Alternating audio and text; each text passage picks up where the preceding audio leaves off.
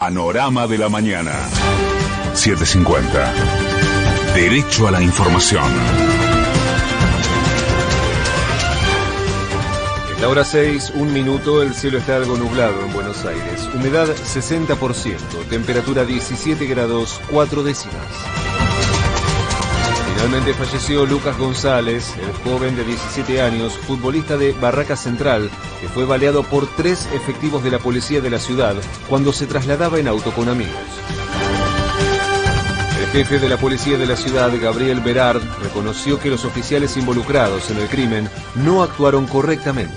Acá claramente nosotros tenemos una convicción de que acá hay una mala actuación del personal policial, es, un hecho grave, así que para nosotros pedir perdón me parece que es algo muy poco, es algo tan enorme la pérdida que tienen que queremos decirle que estamos a disposición para todo, que es un pésame y un dolor muy grande.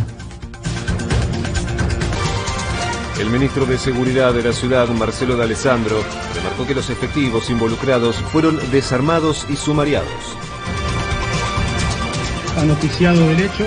Inmediatamente ordené a la Oficina de Transparencia y Control Externo que realice el sumario administrativo correspondiente a los efectos de deslindar las responsabilidades, el desarme de los efectivos, los separamos de función operativa y el pase a disponibilidad. Seremos inflexibles ante los policías que actúen fuera de la ley.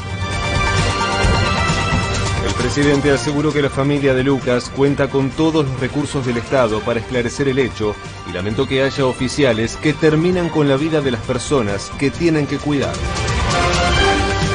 Patricia Bullrich acusó al presidente de prejuzgar a los policías acusados de asesinar a Lucas González y sostuvo que no está definido quiénes son culpables o inocentes. Lo que está muy mal es que el presidente de la Nación tome, digamos, eh, eh, se ponga en juez y ya decida quiénes son los culpables y quiénes son los ¿Vos crees que este... Me parece que se entromete en lo que tiene que ser una investigación judicial. El, el presidente de la Nación ya toma una posición ideológica y dice los policías son culpables, los chicos son inocentes.